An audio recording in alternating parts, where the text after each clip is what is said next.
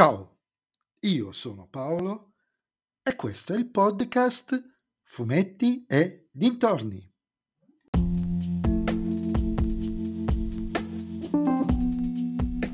In questo episodio del podcast vi parlerò della prima stagione della serie Book of Boba Fett disponibile su Disney Plus.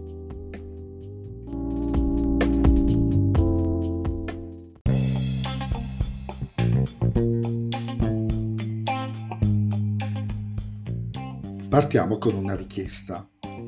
Che magari c'è qualche produttore tra i miei cinque manzoniani ascoltatori e magari pure prende nota. Basta con le scene notturne, buie e incomprensibili. No, seriamente, basta.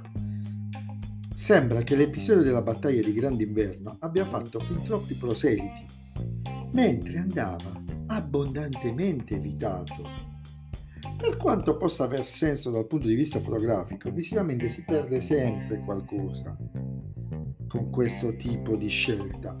E non è colpa della TV o delle condizioni di, de, di luce nel, della stanza in cui vediamo il film o la serie.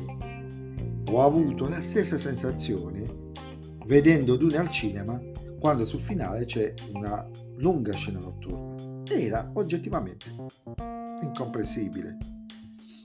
Tornando alla serie TV, questa segue le vicende del cacciatore di taglie Boba Fett.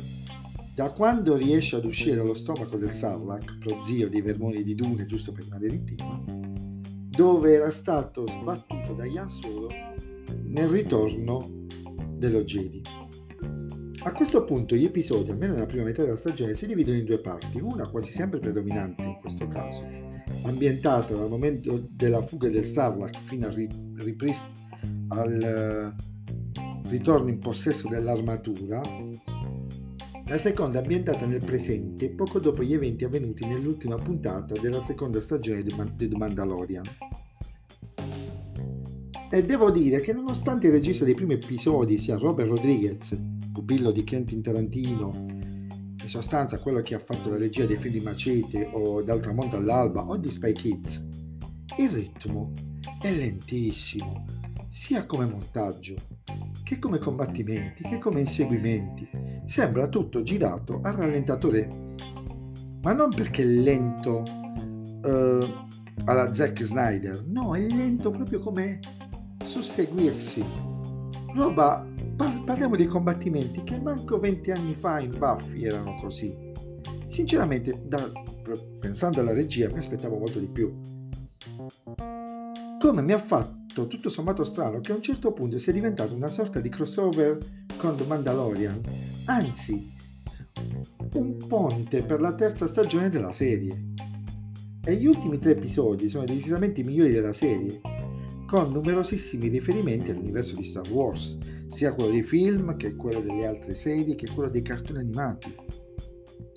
L'intera stagione comunque è un omaggio plateale al genere western dall'ambientazione di Tatooine al mood, alle sparatorie, si cita tantissimo la cinematografia degli assalti al treno, dei furti dei cavalli, delle sfide all'ok corral e da quel punto di vista, devo dire la verità, la serie funziona, ci sta.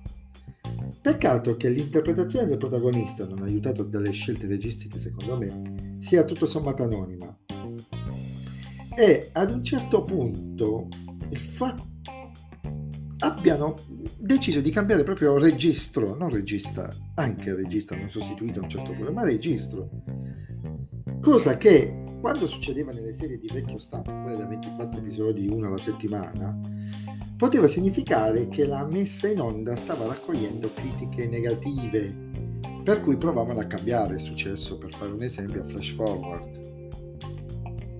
Mentre in una serie di 7 episodi, già tutti belli che pronti, quando è stato messo in onda il primo, un cambio narrativo così forte mi fa pensare che c'è stato un problema nella scrittura, nel crederci nella scrittura da parte della produzione.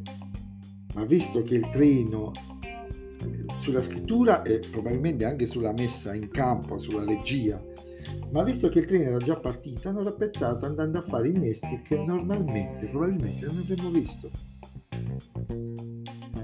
Chissà se ci sarà una seconda stagione e se ci sarà se cambieranno registro perché così aia no peccato occasione persa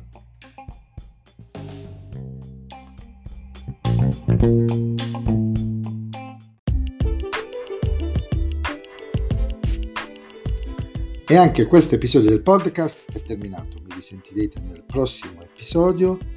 Vi ricordo che potete sempre seguirmi su Instagram sul profilo Fumetti e Dintorni, dove possiamo interagire. E se vi piace il mio podcast, beh, non dovete far altro che suggerirlo ai vostri amici. Se invece il mio podcast non vi piace, beh allora suggeritelo a chi non sopportate. Ciao a tutti!